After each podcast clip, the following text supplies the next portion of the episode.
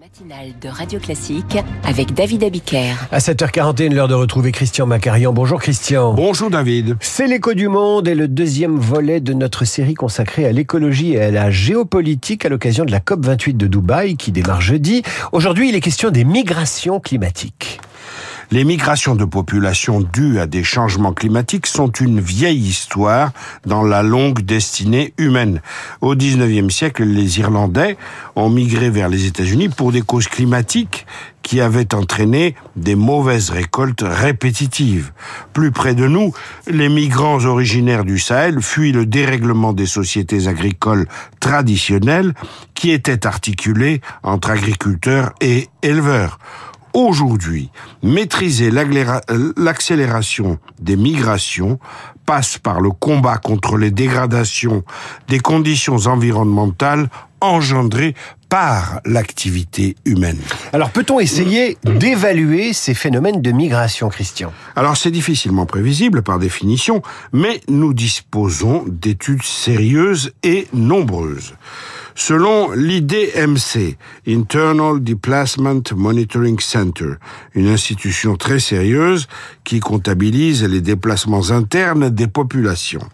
En 2022, 36,5 millions de personnes ont été nouvellement déplacées en raison de catastrophes dites naturelles. Les cinq pays comptant le nombre de déplacements les plus élevés sont le Pakistan, les Philippines, la Chine, l'Inde et le Nigeria.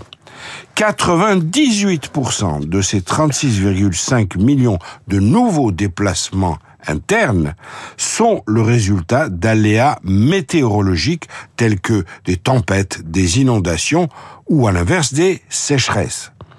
Les rapports Groundswell de la Banque mondiale indiquent que le changement climatique pourrait conduire d'ici à 2050 216 millions de personnes dans six régions du monde, Afrique subsaharienne, Asie du Sud, Amérique latine, Asie de l'Est et Pacifique, Afrique du Nord, Europe de l'Est et Asie centrale, à se déplacer à l'intérieur de leur pays si aucune mesure urgente n'est prise d'ores et déjà pour réduire les émissions mondiales de gaz à effet de serre. Est-ce que ces déplacements jouent un rôle dans la multiplication des conflits? Indéniablement.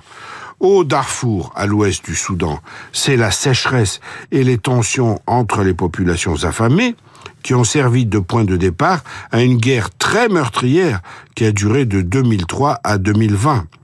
Une étude vraiment très savante et très exhaustive, publiée en 2019 par l'université de Stanford, établit qu'une augmentation d'environ 2% de la température planétaire moyenne par rapport au niveau pré-industriel accroîtrait le risque de conflits armés de 13% et même de 26% dans le cas d'un réchauffement de 4 degrés.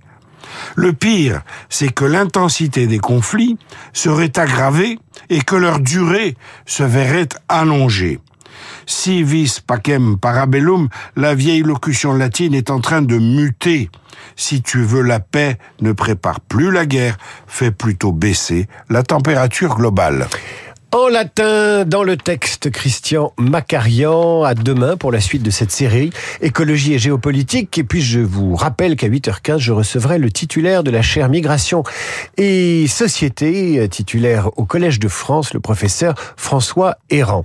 À suivre le journal imprévisible et un anniversaire. Les tontons flingueurs ont 60 ans, l'occasion de célébrer la langue et les dialogues de Michel Audiard.